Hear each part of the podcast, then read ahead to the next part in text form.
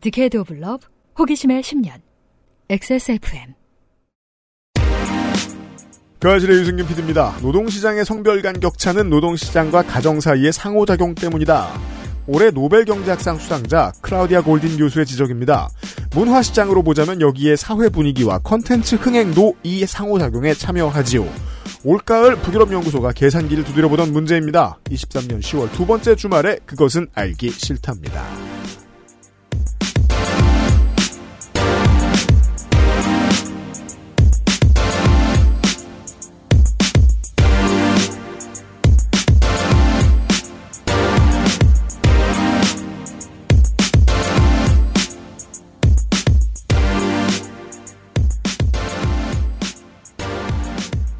건조해서 지난주 토요일 방송에 나온 작품 읽어본 거 있나요?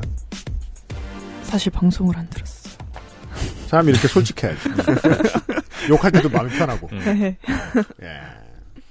우리는 바, 빠요 건조 에디터도. 윤세민 에디터입니다. 안녕하십니까 윤세민입니다. 오늘 시간에는 아 베이비 클럽장은요? 여기 여전히 앉아 있습니다. 네. 아 질문을 피했네. 미국인들은 북유럽에 큰 관심이 없는 것 같아요, 제가. 저 사람 미국인이라는 게 아니라. 아, 그래도 토르 있잖아요, 토르. 아, 이건 모욕에 가깝죠. 진짜 미국적인 대답이에요. 모욕에 가깝죠. 와 진짜 모욕에. 미국인 같았어. 토르를 압니다. 미국 네. 미국화된 북유럽만 인정을 하겠다. 지난주 끄트머리에 살짝 말씀드렸는데 이 유리 열세상 수상자들을 가지고 뭔가 어, 북유럽 연구소장이 통계를 내본 것들을 네. 대단합니다. 주인공은 어떤 사람이고 음. 가해자는 어떤 사람이고 음. 피해자는 어떤 사람인지를 다 알아보려면 다 읽어봐야 돼요. 와. 아, 근데 되게 놀라운 경험이에요. 음. 범죄 소설 한 국가 한 문화권 안에 있는 범죄 소설에서 네. 가해자, 피해자가 어떤 식으로 특정되는가, 그것이 네. 사회적으로 무엇을 함의하고 있는가. 음.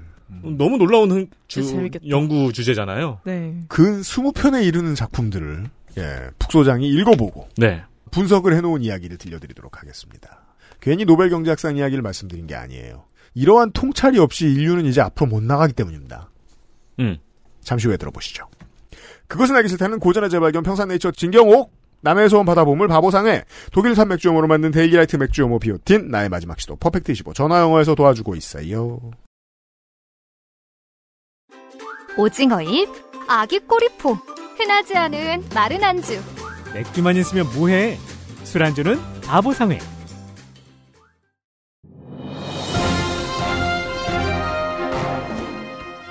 자, 전화 연결해 보겠습니다. 여보세요? 데일리라이트 맥주 효모 드셔보셨다고요? 네, 비슷한 다른 회사 제품도 먹어봤는데요. 분말이라 역하고 먹기가 많이 불편했거든요. 근데 데일리라이트 맥주 효모는 알약이라 먹기도 편하고요. 냄새가 없어 그런지 애들도 잘 먹더라고요. 이거 먹고 나서 우리 남편은 글쎄 이마선을 따라서 자. 야야야, 끊어, 끊어. 야, 끊어. 아, 통화 연결이 고르지 못하네요. 들을 말씀은 아직 많이 남아 있는데 아쉽습니다. 말할 수 없는 고민 직접 확인해 보세요. 데일리라이트 맥주 효모.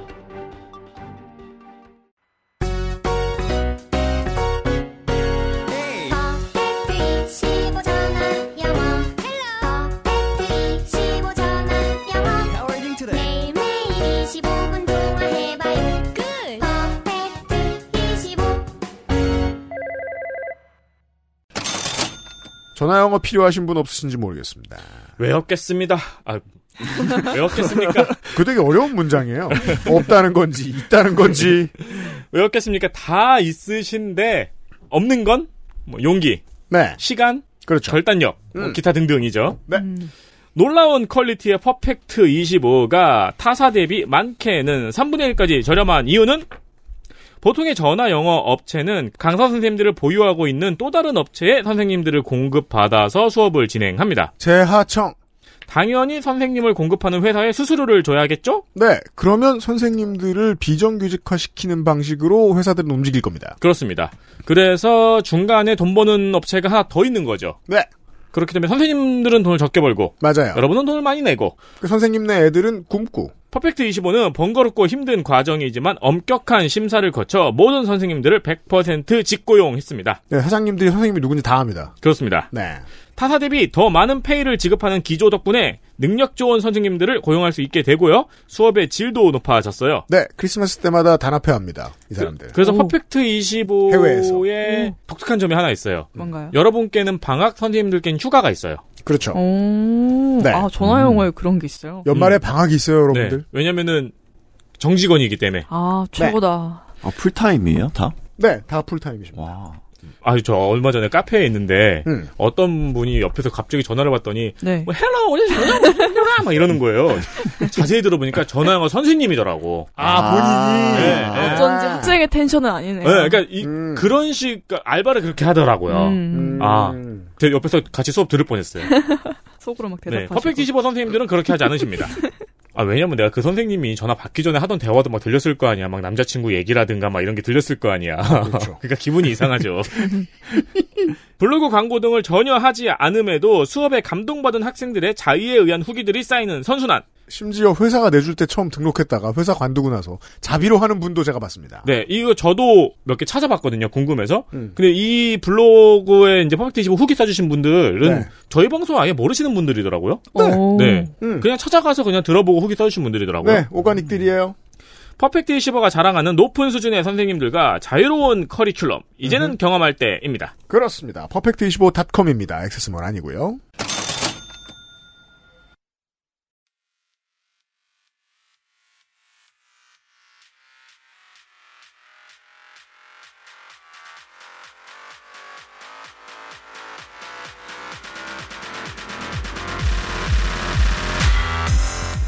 북유럽 연구소 팟캐스트 에디션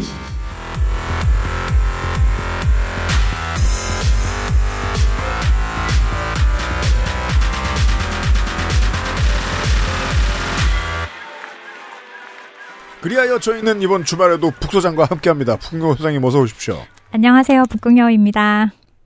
팔자에 없는 한 달 휴가를 갔다 와가지고 밖에서 한참 자랑하셨습니다. 45일이었습니다. 네, 저한테 스웨덴 꽃가라, 어, 터키 꽃가라 한참 말씀해 주셨습니다. 45일 놀았어요. 캠핑 가실 분 모집합니다. 네, 그리고 지금 한가롭게 소설 얘기를 하고 있어요. 우리는. 하지만 즐거웠습니다. 우리는 지난주에 유리열쇠상이라는 이슈 단어를 하나 들었습니다. 그 수상작들에 대한 얘기를 하면서 오늘 얘기를 시작하도록 할 거예요. 네. 유리열쇠상은 1992년에 시작해서 올해인 2023년까지 총 32편의 수상작을 발표했습니다. 이 중에서 한국어로 출판된 것이 총 17건입니다. 1992년에서 99년 사이에 출간된 작품이 4작품이고 2000년에서 2009년 사이가 6, 그다음 2010년에서 작년까지가 아니 올해까지죠. 7작품입니다. 그리고 여기에 로제나를 포함해서 총 18작품을 분석 대상으로 삼았습니다. 좋아요. 제가 제목을 쭉 읽어 드릴게요. 음. 몇 번씩 등장할 거니까요. 먼저 1965년에 마이 셰발과 페르 발뢰가 쓴 로제나가 로제나. 있고요. 그다음 1992년 헤닝 만켈이 쓴 얼굴 없는 살인자. 근데 이건 되게 늦게 출판이 됐어요. 음. 작년인가 재작년에. 그다음 로제나도 아까 찾아보니까 2017년이더만요. 어, 그래요. 우리나라에서. 1993년 페테르회의 스밀라의 눈에 대한 감각. 그다음 97년 카린 포숨의 돌아보지 마. 아, 이 카린 포스는 그 그림장가 그거가 굉장히 좋은 책이었어요. 굉장히 재밌었습니다. 음. 그 다음 98년에 요네스베의 박쥐. 그 다음 2002년 아르드날드 인드리다 손의 저주받은 피. 예, 아이슬란드 작가죠. 그다음 읽어본 적 있으신 분들 손 들어주세요. 2003년 또 한 번 아르디날드 인드리다 손의 무덤의 침묵. 지난번에 소개해드렸어요. 약간 귀신 나올 것 같은 분위기의 작품이라고. 음. 그 다음에 2005년 안데슈 루슬룬드와 버리에 헬스트럼의 비스트. 그 다음 2006년 스티그 라르손의 용문신을 한 소녀. 2008년 스티그 라르손의 벌집을 발로 찬 소녀. 어, 아프겠다. 실제로 영화 보면 계속 아파요, 이 양반. 어. 2009년에 요한 테오린의 가장 어두운 밤, 2010년 유시 아들레르 올센의 유리병 편지, 그 다음 2011년 레이프 게아더블베 페르손의 죽어가는 형사, 2012년 에리크 발뢰의 일곱 번째 아이, 2013년 예른 리스 호르스트의 사냥개자리, 2017년 말린 페르손 지올리토의 나의 다정한 마야. 요게 아까 말했던 그 Quicksand 넷플릭스에 있는 어. 요곳의 그 원작입니다. 2018년 카밀라 그레베의 After She's Gone, 그 다음 2019년 스티나 약손의 실버로드 이렇게 있어요. 나머지 이건 정말 빨리 나왔어요. 네 빨리 나왔어요. 이 작품은. 네, 음. 굉장히 재밌어요. 어, 근데 최근 나온 작품 중에 one pick을 꼽으라면 저는 아마 카밀라 그레베의 After She's Gone After She's Gone. 꼭 보시기 바랍니다. 노래방에서 She's Gone을 부른 다음에 이 스티나 약손의 작품은 바로 그 다음 해에 우리나라에도 출간이 돼서 아직도 잘 팔고 있습니다. 네, 어. 굉장히 네. 재밌습니다. 스티나 약손이 사실 잭슨이에요 영어 발음으로. 아 배 만지면 그렇겠죠. 낳는 손이 아니고요. 네, 네. 할머니 손이 아니고 네, 엄마 이게 저 손이 읽기 아니고요. 어려운 이름들 은근히 다 읽을 수 있는 이름들이에요. 약소는 뭐 쉽죠, 뭐. 그 중에서, 아, 먼저 첫 번째 수상작이었던 해닝 만켈의 얼굴 없는 살인자, 요걸 조금 이야기를 해보고 갈까요? 음. BBC 드라마로 유명한 해닝 만켈의 코르트 발란데르 형사 시리즈의 첫 작품입니다. 월랜더 첫 작품. 맞아요. 얼굴 없는 살인자. 음. 이게 91년에 나왔는데, 이게 저는 최근에 나왔다 했잖아요. 작년인가 재작년에. 이걸 읽어보고, 어, 이렇게 앞서가는 작품을 냈다니, 이런 생각이 들었는데, 음. 91년에 쓴 작품이라는 걸 감안하시고. 네. 이게 당시의 사회상으로는 어쩌면 금기시되어 있던 이민자 문제를 건드렸거든요. 그래서 음. 92년 수상작인 해닝 만켈의 얼굴 없는 살인자를 보시면 사회 고발 성격이 굉장히 강할 뿐 아니라 시대를 앞선 작품인데요. 첫 등장부터 등장하는 피해자가 유일한 목격자이기도 한데 죽기 직전에 이제 이 사람이 그 범죄자가 이 사람을 굉장히 거의 죽기 직전까지 해서 목숨만 붙어 있는 상태였어요. 음. 근데 죽기 직전에 외국 외국 이렇게 말하고 죽었어요. 그러니까 어. 누가 죽였냐, 범인이 어떤 사람이었냐 경찰이 막 물어보는데 외국 외국 이렇게 하고 일종의 다행 사인 그런 거죠. 네. 응. 음. 그래서 그러니까 이제 당시 범행이 발생한 지역 인근에 난민 캠프가 있었거든요. 음. 그러니까 인종차별주의자 조직이 수면 위로 올라오는 사회 분위기였기 때문에 경찰은 밖으로 이 내용이 새나가면 사람들이 어떤 생각을 할까 걱정을 하는 거예요. 정무적 어. 감각. 그쵸, 그쵸. 그러면 이 말이 나가면 난민 혐오가 더 강해질 거고 외국 사람이 죽였다는 얘기가 돌면 아니면 이민자들에게 더 힘든 세상이 올 거 아니에요. 그럴 땐 발표하면 안 되죠. 그쵸. 그래서 이민자에 대한 차별이나 부정적 사회인식 또는 이민자 를 타깃으로 한 범죄가 발생할지도 모른다는 판단에 음. 자체 함구령을 내립니다. 음. 그리고 기자회견에서도 말을 하지 않아요. 음. 그런데 누군가가 언론사에 그걸 꼰지르죠. 그렇죠. 그래서 그게 나가자마자 난민 캠프에 쓰레기를 투척하고 폭발 사고가 일어나고 실제로 자녀가 아홉 명인 소말리아 난민 하나가 총을 맞고 사망하는 사건이 발생을 합니다. 음. 그래서 이제 그 범인을 잡았어요. 이 소말리아 난민을 총에, 총으로 쏜 사람. 네. 전직 경찰이었어요, 심지어. 그리고 음. 이 사람들은 백일 우월주의자, KKK 같은 음. 그런 사람이었죠. 음. 그래서 읽어드릴게요. 그들의 생각을 머리에서 밀어내려 했지만 그들이 머릿속에서 떠나지 않았다. 이해하려고도 애써 보았다. 전에도 여러 차례 했던 같은 생각만 머릿속에 떠올랐다. 새로운 세상이 도래했는데 자신은 그것을 알아차리지도 못했다. 경찰임에도 자신은 여전히 또 다른 옛 세상에 살고 있었다. 새로운 세상에서 사는 걸 배우려면 어떻게 해야 하지? 이러한 변화, 급속도로 많은 것이 변하는 세상에서 느껴지는 이 엄청난 거북함을 어떻게 다스려야 하지? 소말리아인 살인은 또 다른 종류의 살인이었다. 그런데도 룬나르프에서 일어난 부부 살인은 구식 범죄였다.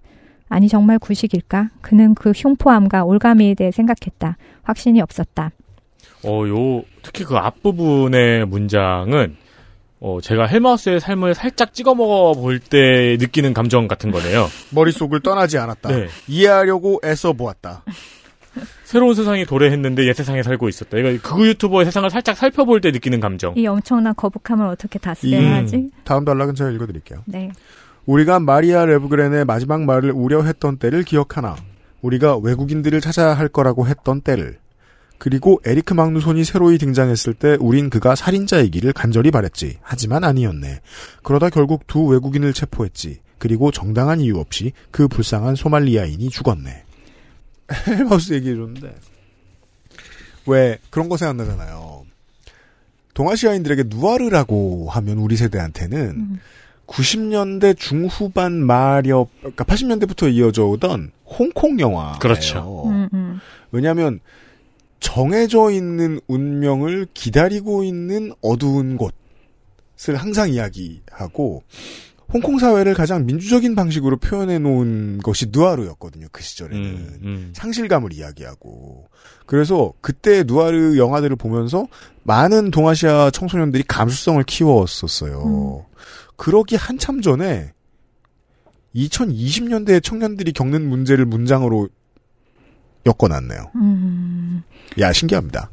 그러니까 제가 굉장히 앞서간 작품이라고 말씀을 드렸잖아요. 음. 그래서 이 조금 전에 읽어주셨던 이 부분이 뭐냐면 외국인이라고 외국, 외국인 외국인 이렇게 하고 죽어서 외국인을 찾아야 되는데 네. 자기들은 마음속이 범인 범인이 외국인이 아니기를 간절히 바라는 거예요. 음. 정말로 그렇게 되면 사회가 어떻게 될지 모르니까. 그래서 중간에 다른 이제 용의자가 나타나거든요. 이 사람은 아까 말했던 에리크 magnuson 완전 그냥 백인이죠 네. 스웨덴 사. 그래서 이 사람이 범인이기를 정말 간절히 바래요. 외국인이 아니 기를. 음. 그러나 편향과 확신 없이는 경찰은 수사를 할 수 없거든요. 음. 예.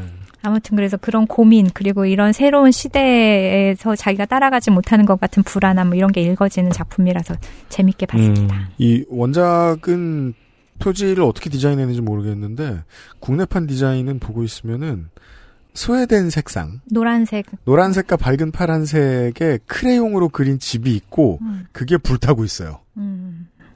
네 피해자가 불타는 집에서 이제 발견이 되거든요. 음. 그게 한 번에 따라 살짝 표지가 다르군요. 음, 아, 네, 네, 당연하죠. 다른, 다른 표지도 있네요. 네.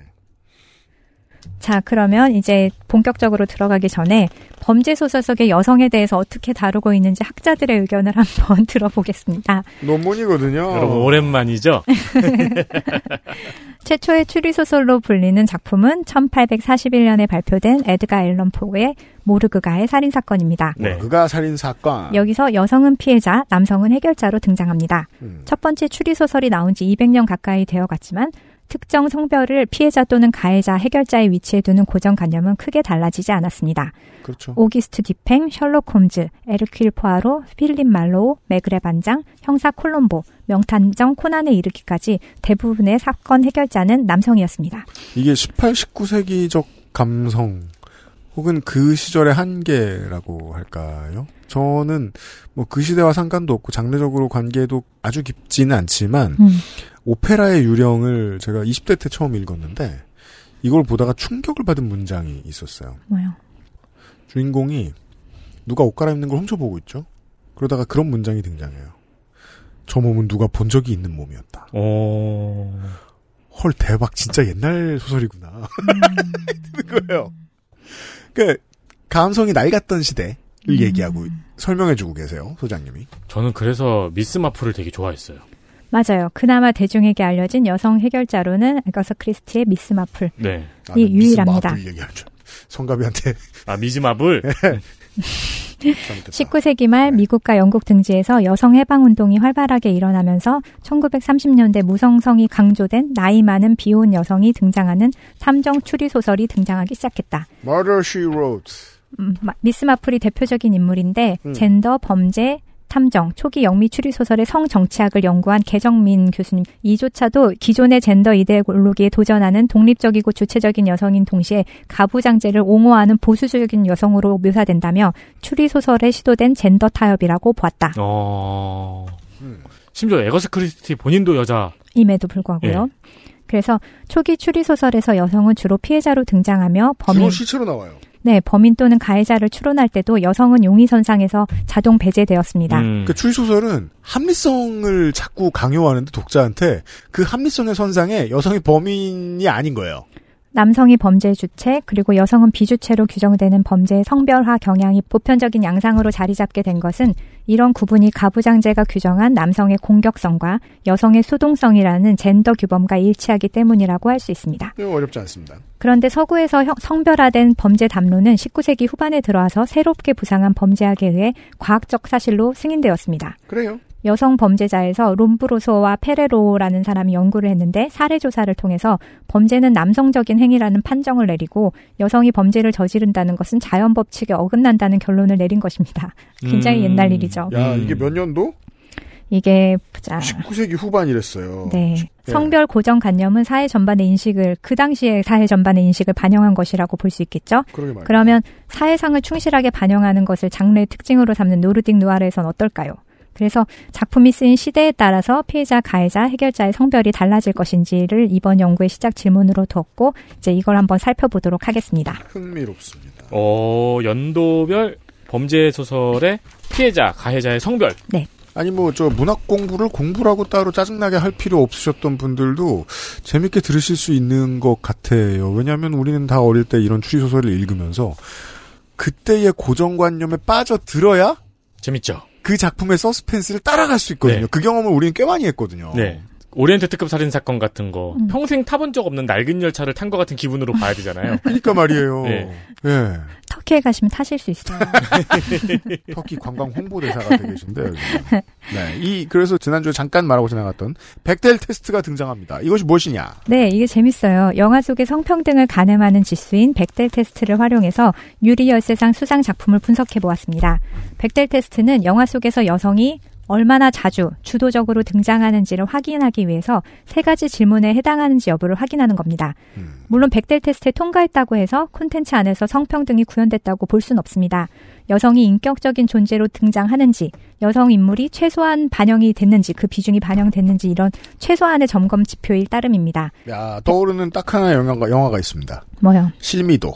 음, 그렇죠. 네. 빵이에요, 빵. 그럴 수밖에 없죠. 아니 그게 가지고 백델 테스트가 유명한 게 네. 헐리우드를 하면은 진짜 한 편인가 두 편 남았나 옛날 막 그랬던 것 같아요. 그니까요. 네, 우수수 떨어지는. 백델 테스트를 통과하지 못한 경우에는 이야기 안에 여성의 등장이 최소한도 확보되지 않았다는 뜻으로 여성의 역할이 축소되거나 무시되거나 남성 위주의 영화라고 간주할 수 있습니다. 이번 연구 대상은 영화가 아닌 문학이지만 소설 역시 영화와 같은 완결된 이야기고 내러티브 전반의 여성 인물의 참여도를 1차로 확인할 수 있기 때문에 백델 테스트가 유효하다고 보았습니다. 그래서 이제 질문에 OX 이렇게 표시를 한 건데요. 질문이 이것도 한번 생각해 보시면 재밌어요. 질문 하나. 영화의 이름을 가진 여성이 둘 이상 등장하나. 질문 둘. 여성 인물끼리 이야기를 하는가. 질문 3. 이야기의 주제가 남성에 대한 것 이외의 것인가. 이거 되게 멍청해 보이잖아요? 근데 의외로 근데 요거에 걸면 있어요. 진짜 에디터가 말한 대로 우수수 떨어져 나갑니다. 아니 뭐 이런 바보 같은 질문이 있어 다 떨어져 나간다고요. 그니까요. 그래서 이 아까 말했던 18작품에다가 이 백델 테스트를 집어넣어 봤어요. 그랬더니 다행히도 북유럽 작품이라 그런지 다 거의 다 통과를 합니다. 단 네 작품이 통과를 못 하는데요. 근데 저 로제나라는 작품은 65년 작품이고 네, 로제나. 깍두기 칩시다. 네, 그리고 그 다음에 해닝 만켈의 얼굴 없는 살인자에서도 통과 못했고요. 그 다음에 요네스베의 박쥐에서도 통과 못했고, 그 다음에 비스트에서도 통과를 못했습니다. 이 정도면 대단한 성적인 게 90년대 때부터 이미 이게 다 준비가 돼 있었다는 거예요. 어, 이 나라의 글쟁이들이. 그쵸. 백델 테스트를 통과하는 헐리우드 영화가 절반 수준인 것과는 달리 분석 대상이 된 18편의 범죄 소설 중에 통과하지 못한 작품이 4작품밖에 없었으니까요. 음. 그래서 어 로제나는 여성이 시신으로만 등장을 하거든요. 이름도 없어요. 말했잖아요. 네. 그래서 여기서 등장하는 여자는 함정 수사에 이용하기 위해서 부른 여자 경찰, 그리고 과거의 피해자. 여성 피해자에 대한 신문 역시 남성 형사에 의해서 이루어지기 때문에 여성끼리 대화하는 장면이 없습니다. 그리고 그 이후의 작품들, 아까 말씀드렸던 얼굴 없는 살인자는요, 세 가지 질문 중에 뒤에 두 질문은 만족하지 못했는데, 형사가 혼자 살잖아요. 이혼했고. 그래서 여성 경찰도 등장하지 않거든요. 그래서 여성 검사가 하나 나오는데, 여성 검사, 딸, 누이 동생, 전 배우자, 증인, 이렇게가 등장하는 여자의 전부예요. 근데 발란데르가 이 사람들하고는 얘기를 하지만 이 사람들끼리 얘기하는 장면이 없기 때문에 두 번째, 세 번째 장면, 자, 질문을 통과하지 못했고, 음. 그 다음에 요온 에스베의 작품 박쥐는요, 세 번째 질문을 통과하지 못했는데, 이제 하자인 수사관 해리 훌레가 노르웨이를 떠나서 호주에서 수사를 하는데, 여기도 여성 피해자가 시신으로 등장해요. 그래서 피해자 주변 인물 사이에 대화도 없습니다. 두, 두 여성이 대하는 장면 하나 있긴 있어요. 그래서 두 번째 테스트를 통과했는데, 그 대화 장면이 뭐냐면, 피해자의 연인과 가해자의 모친, 그래서 대화의 주제가 그 남성에 대한 거거든요. 그래서 이것도 세 번째 질문인 이야기의 주제가 남성에 대한 것 이외의 것인가를 통과하지 못했습니다. 저는 이것과 관련한 최근에 재미있는 이야기들을 봤어요. 무려 그런 소리 안 할 것 같은 레딧에서 음? 봤는데 네. 저는 이제 양인들의 스탠드업 코미디를 열심히 챙겨본단 말이에요. 이런 경향성이 있어요. 꼭 이런 벡델 테스트 같은 건 없지만 예를 들어 미국의 스탠드업 코미디언이다. 근데 백인이 아닌 인종의 남성이다. 음. 그러면 인종 차별 외에 다른 주제가 극히 적어요. 맞아요. 음. 그리고 여성이다. 백인 여성이다. 음. 그러면 연애 얘기가 8알이에요. 음. 소수인종 여성이다. 그러면 소수인종 남성이 하는 얘기 5할, 남자 얘기 5할이 들어갑니다. 유일하게 이 문제에서 자유로운 건 백인 남성 코미디언밖에 없어요. 음, 백인 남성 코미디언의 주제는 뭐예요? 자기 얘기를 합니다. 음, 지역 얘기를 하고. 음. 이거 엄청나게 흥미로워요. 청취자 여러분 음. 보세요. 이게 아니 저는 여전히 이 질문들은 어색하잖아요. 여성과 여성이 대화를 하는가. 음. 이게 왜 중요한 질문이냐면 작품에서는 대화가 구할구푼일 텐데 그 중에 여자 두 명이 안 만난다는 거잖아요. 그렇죠. 여자 두 명이 스토리의 주요한 거를 구성하지 못한다는 뜻이죠. 아니 대화를- 실미도는 남자만 있을 수밖에 없지만 대화를 해도 다른 남자 주인공에 대한 대화에 그쵸, 그쵸. 국한된다는 음. 거고요. 네. 오히려 역으로 실미도의 변호를 해주고 싶네요. 실미도 아닌 작품은 그러지 않는 게 더 일반적일 거 아니에요. 음. 근데 일반적이지 못한 것들이 헐리우드 얘기해 주셨는데 90년대 80년대 헐리우드 영화를 보고 자란 우리에겐 너무 당연해요. 음. 마지막으로 이, 어, 이거를 통과하지 못한 게 안데슈 루슬룬드와 버리에 헬스트럼의 비스트인데요. 이게 실미도랑 비슷해요. 왜냐하면 비스트는 아동 연쇄 성폭행 살인범이 등장하는 내용인데 수사관과 범인이 모두 남성이고 그다음 감옥 안에서 등장하는 내용이기 때문에 여자가 거의 나오질 않기 때문에 음. 이것도 찾아볼 수가 없었죠. 제가 이걸 통과하는 작품이 지금 머릿속에 잠깐 스쳐 지나간 거는 고독한 미식가의 일부 에피소드. 그렇죠. 네. 이거 시킬까 하는 대화가 가끔 나오죠. 그렇죠. 벡델 테스트는 여성이 독립적인 존재로 이야기에 등장하는지를 확인한 최소한의 기준임에도 2000년대 이후 작품 중에 벡델 테스트를 통과하지 못하는 헐리우드 영화가 상당수 아까 말씀하셨죠. 네. 미국의 엔터테인먼트 기획사인 Creative Artists Agency라는 곳에서 연구를 했는데 어 2014년에서 2017년까지 흥행한 미국 영화 350편을 분석한 결과 백델 테스트를 통과한 영화는 모두 192편으로 55%라고 합니다. 55%다. 한국의 경우에는 2004년에서 2018년까지 천만 관객을 돌파한 한국 영화 15편 중에 백델 테스트를 통과한 영화는 도둑들과 괴물을 포함한 6편이라고 하네요. 음, 비율은 낮고요. 예상 가능하고요. 음. 어, 고독한 미식가는 백델 테스트를 통과할 수 없어요. 작품의 이름을 가진 사람이 한 명밖에 없고요. 아, 그러네. 어, 여성 인물끼리는 가끔 이거 맛있다, 뭐 시킬까를 대화하지만 그건 남성들도 똑같은 그 대화를 음. 하고요. 이야기의 주제는 남성에 대한 것이 아니라 먹을 거에 대한 겁니다. 그렇죠. 백델 테스트를 해보았고요. 네, 그 다음엔 사실 그 수상자의 화자 성비를 분석한 게 있는데요. 요거는, 화자성비. 요거는 그냥 사실 지나가도 될 것 같아요. 그 다음 걸로 넘어가도 될 것 같고요. 좋아요. 어디로 갈까요? 네. 화자는 근데 과거에는 거의 남자 중심이었거든요. 네. 왜냐하면 문제를 해결하는 사람이 거의 다 남자니까요. 아, 맞아요. 근데 이게 뭔가 문학의 변화인 것 같은데 2000년도 들어오면서 화자가 둘이 되는 게 되게 많아졌어요. 음, 그래서 음. 피해자 입장에서 서술하고 그다음 음. 해결자 입장에서 서술하고 음. 아니면은 그러면서 여성 화자가 많이 늘어났죠. 피해자가 네. 여성인 경우가 많다 보니까. 그래서- 시야를 왔다 갔다 하는 작품을 만들어야 되니까. 네, 네. 그래서 교차되는 게 많아졌고 그러다 보니까 좀 입체적으로 되는 것 같아서 이야기를 보는 입장에선 좀 더 재밌어진 것 같아요. 음. 구성이. 11월의 개미에서- 파케 문학관도 그런 작품입니다. 개미에선 중간에 화자가 개미였구나. 그렇죠. 10땡땡땡 네. 홍땡호. 음흠. 그 스티그 라르손 책도 그렇잖아요. 둘이 번갈아 가면서. 서술하게 되잖아요. 음. XSFM입니다.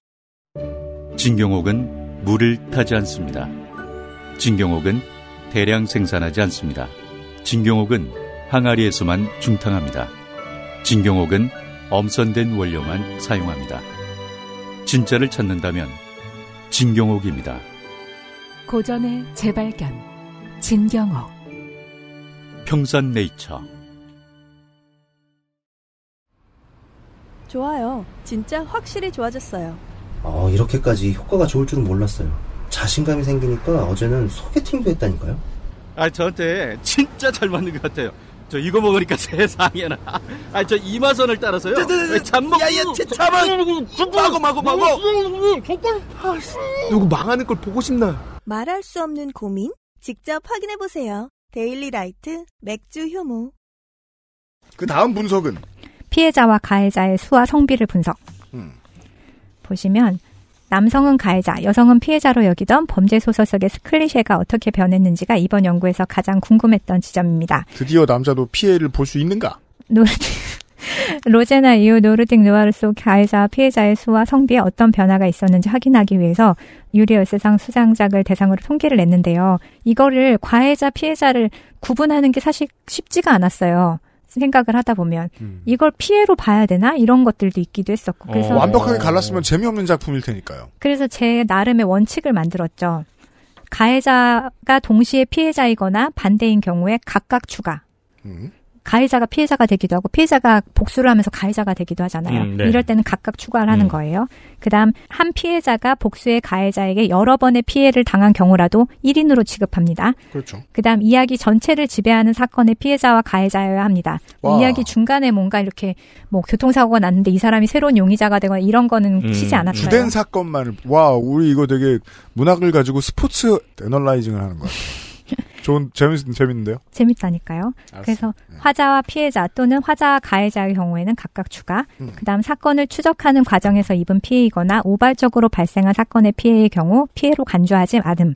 다만 의도적으로 목숨을 해하려는 독립적인 시도가 있었을 때는 가해와 피해로 보고 각각 가해자 피해자의 추가. 정당 방위는 가해로 간주하지 않음. 아 역시 숫자로 집어넣으려면 룰이 중요해요. 이런 룰을 만들었어요 북소장이. 네. 음. 그래서 나온 표는 그래서 나온 표를 보시면 첫 번째 로제나에서는 가해자 남자 한 명, 피해자 여자 한 명. 피해자는 외국인 여성이었습니다. 네. 92년도 헤닝 만켈의 얼굴 없는 살인자에서는 가해자 남자 4명, 피해자 여자 1명, 남자 2명. 노부부와 이민자가 피해자였습니다.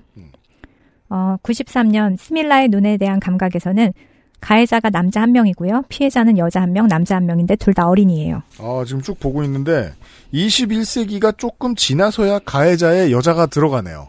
돌아보지 마에서는 어, 가해자가 남자 한 명, 피해자 여자 한 명, 남자 두 명, 유아와 10대 소녀입니다. 그다음 박쥐에서는 가해자 남자, 피해자 여자 두 명, 남자 두 명, 그리고 성소수자였어요. 피해자가. 그다음 저주받은 피해서는 가해자가 남자 두 명, 계속 가해자 남자죠. 여자가 아직 안 나왔어요. 그다음 피해자는 여자 두 명, 남자 두 명, 그리고 가해자가 피해자가 됩니다. 그다음 이게 지금 2019년까지 표가 있으신데 네. 그냥 한눈으로 봐도 가해자의 남자와 피해자의 여자는 빈칸이 전혀 없네요. 그쵸. 그래서 아 그러네. 반대의 경우는 빈칸이 많은데. 그렇죠. 그래서 이 보시면 첫 번째로 여자 가해자가 되는 게 스티그 라르손의 리스벳 살란더죠. 네. 음, 이2000 영화로도 보신 그 6년이 첫 번째로 여성 가해자가 등장하는 와서야 됩니다. 여성 가해자가 처음으로 등장을 하네요. 밀레니엄 시리즈. 네. 그리고 이 사람은 사실 가해자지만 피해자가 가해가 가해자가 그렇죠. 되는 복수극을 음. 펼치는 내용이죠. 그리고 쭉 보시다 보면은 특이 사항이 이 피해자의 특이점을 보시면 피해자가 학대 가정 시스템의 학대자라든지 약물 중독자, 그다음 어린이, 그다음 종교 집단, 컬트 집단, 이민자 소년, 입양 아동, 10대 소녀, 여성 이민자, 지적 장애자, 이민자, 지역 폐쇄 집단 이렇게 변해요. 그래서 음. 어, 피해자가 대부분의 여성인 거는 맞지만 보시면 어린이, 이민자, 뭐 성소수자 이런 식으로 다양한 피해자의 포트폴리오가 추가되는 걸 볼 수 있죠. 아, 그렇죠. 똑같은 사회 배경으로는 이 소설들이 살아남을 수 없을 것임을 지난 시간에 한번 얘기를 했습니다. 정말 재밌는 건 이 피해자의 특이점이군요. 음. 어, 외국인 여성, 노부부, 이민자, 어린이, 유아, 성소수자, 가정폭력, 학대, 약물 중독, 어린이 이러다가 2011년이 되니까 이민자 소녀, 입양아동, 10대 소녀, 여성 이민자, 이민자 지능장애, 지역 폐쇄 집단. 네. 정치 견해라는 장에 문을 열지 않으면 이 재미있는 작품들을 만날 수 없게 되도록 설계되어 있음을 알 수 있습니다. 이 피해자 특이점은 약간 이 당시 당선된 대통령의 주요 공약 같은 느낌도 드네요. 어, 그럴 수도 있을 거예요. 뭔가 이렇게 하겠다 하는 거, 범죄와의 네. 전쟁을 선포할 때 우리가 누구를 보호해야 된다 네, 이런 그렇죠. 얘기가 나오겠죠. 이들에 대한 복지를 펼치겠다. 음. 그러면 지금 우리나라에서 나오면은 카르텔. 음. 어, 스티그 라르손의 밀레니엄 시리즈는 여러모로 범죄 소설의 획을 그은 작품입니다. 남성 중심의 범죄 소설계에 강하고 매력적인 여성 캐릭터 출연을 알린 작품이기도 하고 화자이자 피해자이자 가해자인 복합적인 인물을 창조한 면에서도 그렇습니다. 아, 제가 최근에 또 깜짝 놀랄 소식을 듣지 않았겠어요? 뭐라요? 이 스티그 라르손이 쓴 리스벳 살란더의 모델이 되는 사람이 있어요. 그래요? 남자예요. 어. 제그 요번에 한국에 왔던 스웨덴 사람이 말, 말해줬는데 이 주면서 깜짝 제가 이 작품 좋아한다 그랬더니 남자였고 그 사람이 한국계 입양인이었어요. 예, 이 시점에 스티그 라손이 엑스포라는 그 탐사보도 매체를 했잖아요. 네. 거기서 일하던 사람이라더라고요. 음. 그래서 그 사람도 소설을 보면서 나랑 너무 닮은 묘사에 깜짝 놀랐고 주변 사람들도 그걸 다 확인해줬대요. 오. 관심 없으시겠지만 FX의 히트곡 4 Walls는 원래 남자 보컬용으로 만든 노래였어요. 이 이야기는 Amplified 팟캐스트에서 확인하실 수 있습니다. 어, 통계를 보면 피해자의 경우에 여성이 39명, 남성이 30명입니다. 음. 여성 피해자의 수가 더 많지만 가해자에 비하면 차이가 적죠. 그러게요. 왜냐하면 남성 가해자가 30명, 여성 가해자는 5명이거든요. 음. 여성이 피해자인 경우 성범죄이거나 가정폭력과 관계된 범죄가 많았습니다.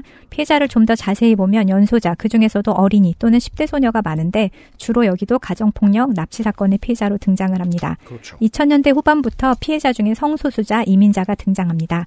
결국 약자가 범죄의 피해자가 되는 경우가 많다는 것을 소설 속의 통계로도 확인을 할 수 있습니다. 안 그러면 소설이 진행되기 어려울 겁니다. 장르의 특성상. 네, 뒷부분에 보시면 여기 이 마인드맵이 있거든요. 마인드맵도 그려오셨습니다. 어디 있어 이거? 29쪽부터 쭉 보시면 29쪽까지 있어요 이번 대본은. 분- 화자, 가해자, 피해자 인물 관계도가 있는데요. 아, 네. 이거 뭐 저 프레젠테이션이라도 올려드려야 되나 페이스북에? 보시면은 이 제가 이걸 하나하나 그리다가 깨달은 게 있어요. 특이한 점을 확인했습니다. 아, 이런 건 돈 주고 시키자. 아니요. 아니 그런 거 아닌데 전 재밌어서 제가 그냥 안 바꿔도 할 수 있는데 파워포인트에 배경을 넣자. 피해자 중에 애초부터 범죄의 목표가 된 나- 성인 남성이 한 명도 없었다는 사실입니다. 아. 이걸 그리면서 알게 된 건데요. 성인 남성이 피해자인 경우는 피해자와 가해자가 모두 아는 사이였습니다. 면식범. 원한 관계 또는 사건을 해결하는 과정에서 가해자 충돌하다가 입은 피해이거나 음. 사건을 목격해서 가해자가 이를 은폐하기 위해 해쳤거나 피해자가 개인적인 이유로 복수를 한 경우 등 그나마도 가해- 소말리아 난민. 가해자 입장에서 해당 피해자가 살아서야만 하는 모종의 이유가 있었습니다. 음. 분석한 18편의 작품 안에서 남성의 경우 맥락 없이 피해자가 되는 일은 없었습니다. 음. 그러네요. 형사. 그래서 보시면은 이 어, 작품 중에 사냥개자리라는 작품이 있는데요. 여기에서 그걸 보여주는 것 같아요. 다음에 인용, 인용한 것과 같이 영문도 모른 채 피해자가 되는 상황이 남성에게는 발생하는 일이 없었습니다. 읽어주세요. 그는 뭐라고 있지? 모르텐 피가 물었다. 그냥 앉아서 사람들을 보고 있어요. 이렇게 대답하는 순간 그가 단지 사람들을 보고 있는 게 아니라는 생각이 문득 떠올랐다. 그는 한명한 명을 선별해 그들을 세심하게 관찰하고 있었다. 모두가 젊은 여성이었다. 네. 그래서 보시면 여기서는 그냥 그 이 사람이 나쁜 놈이거든요. 범인이 그 그가 그래서 그냥 카페 같은 데 앉아서 지나가는 사람 보고 있는 거예요. 자기가 범죄를 저지를 대상을 물색하고 있는 거죠. 근데 조금 전에 우리가 특이점, 피해자 특이점 읽었을 때 이민자 소녀, 입양 아동, 10대 소녀 여기에 거의 절반 이상은 다 모르는 사람한테 피해를 당해요. 전혀 맥락 없이 아무 아무런 연고도 없, 물론 아는 사람인 경우도 있지만 거의 대부분은 아무 이유 없이 피해를 당하거든요. 젊은 한국의 언론인들이 일변 착각하는 분들이 좀 계시던데 요즘에 들어서 사회면에 이런 그 기사들이 많이 나오니까 이런 범죄는 유사 이래로 꾸준히 있었습니다. 여기에 그 조명을 제대로 한국 언론이 비치기 시작한 지 얼마 되지 않았을 뿐이죠.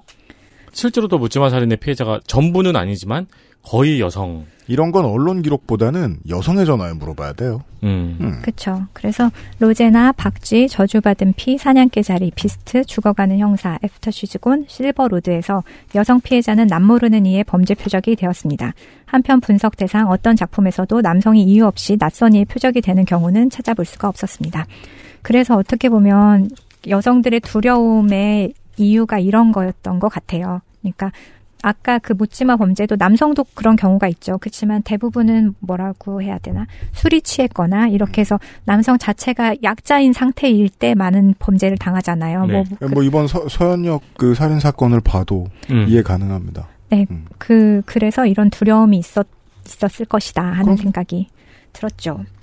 음. 여성 인물에 대한 묘사의 변화를 한번 살펴볼게요. 요것도 야, 한번 이거- 읽어주실래요? 이거 정말로 옛날 꼭 뭐 서양 소설이라고 하긴 그렇 저는 저 같은 경우에는 서양 소설들에서 정말 많이 보던 형태의 묘사입니다. 그쵸. 아, 이거 맞아. 이거 부모님 책장에 꽂혀 있었어. 네, 65년 로제나에 나오는 이 첫 번째 여성 인물의 등장 씬이에요.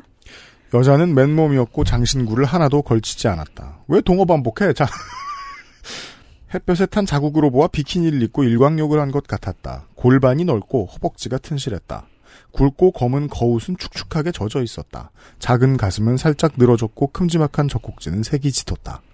허리에서 엉덩이뼈까지 긁힌 자국이 붉게 나 있었다. 그것 말고는 아무런 점도 흉터도 없었고 살갗도 매끈했다. 손발이 작았고 매니큐어는 칠하지 않았다.